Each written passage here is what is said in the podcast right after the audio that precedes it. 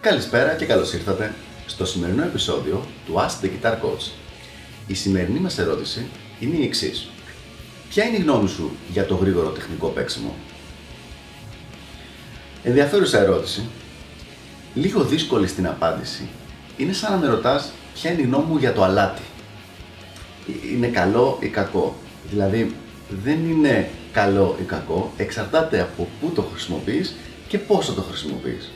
Υπάρχουν φαγητά που χωρίς, ανα... χωρίς αλάτι είναι αρκετά άνοστα.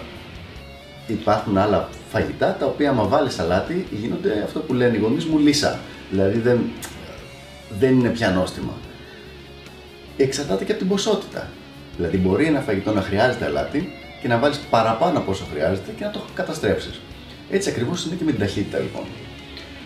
Δεν είναι καλό ή κακό το, να, το γρήγορο παίξιμο, είναι ένα εργαλείο το οποίο κάποιες φορές το χρησιμοποιούμε και κάποιες φορές δεν το χρησιμοποιούμε. Ο βασικός ρόλος ύπαρξης της ταχύτητας στο μουσικό παίξιμο και όχι μόνο στην κιθάρα, σε οποιοδήποτε όργανο, είναι η δημιουργία συναισθηματικής έντασης.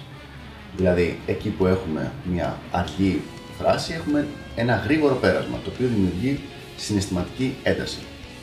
Ανάλογα με το που βρισκόμαστε στο κομμάτι, μπορεί να είναι θετικό ή μπορεί να είναι και αρνητική, να είναι stressful, να είναι stress δηλαδή η ένταση αυτή.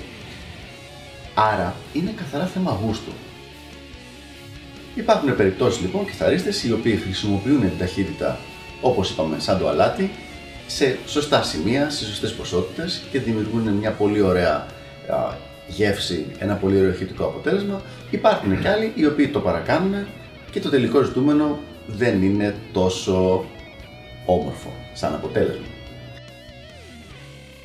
Υπάρχουν και άλλοι τρόποι να φέρουμε ένα παρόμοιο αποτέλεσμα όπως είναι το να χρησιμοποιήσουμε χρωματικές νότες ή νότες έξω από την τονικότητα στην οποία είναι γραμμένη το συγκεκριμένο κομμάτι.